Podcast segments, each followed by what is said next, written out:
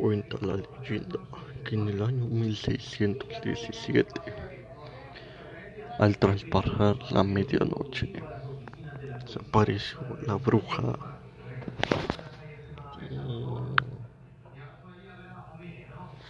y...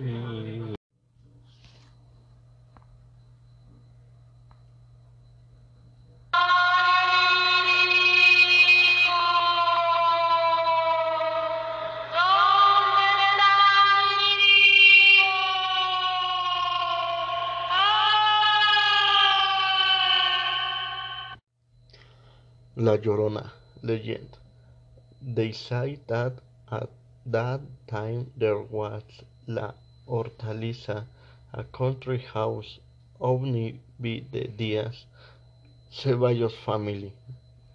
In that place there were avocados, ash trees, pines, and many more nutweeds. It is the north street between Western Independence and Calle dos East. In this same place there were public laundries where many people went to wash their clothes and brought water from a fountain that was on that corner. In addition, a Cañito de Agua ran. It is said that La Llorona appeared in those landrets and many heard her lament that caused panic. There are my children was her legends, as it does. It appears in place where water runs, such as rivers, dams, streams, etcétera.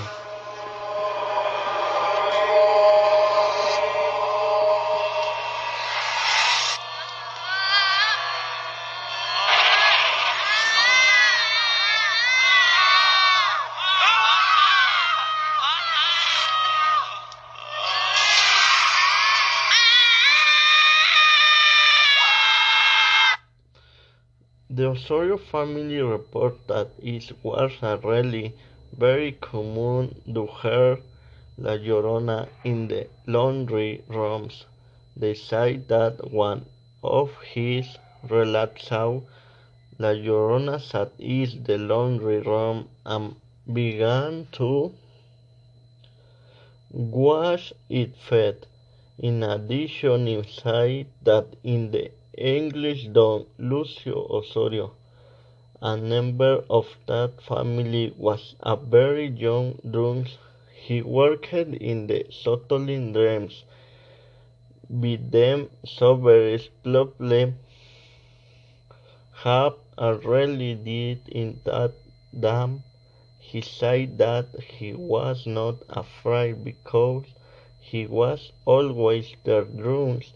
On many occasion his father-in-law, Don Banfilo, warned him that if he kept arriving drunk, La Llorona would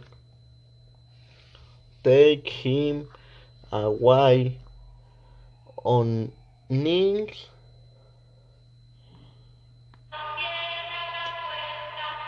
On knees, Don Lucio was drunk, and his offer to him.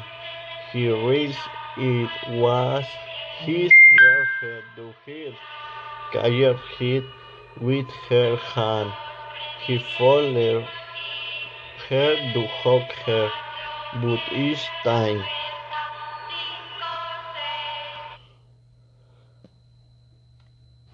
he tried to so she advanced out.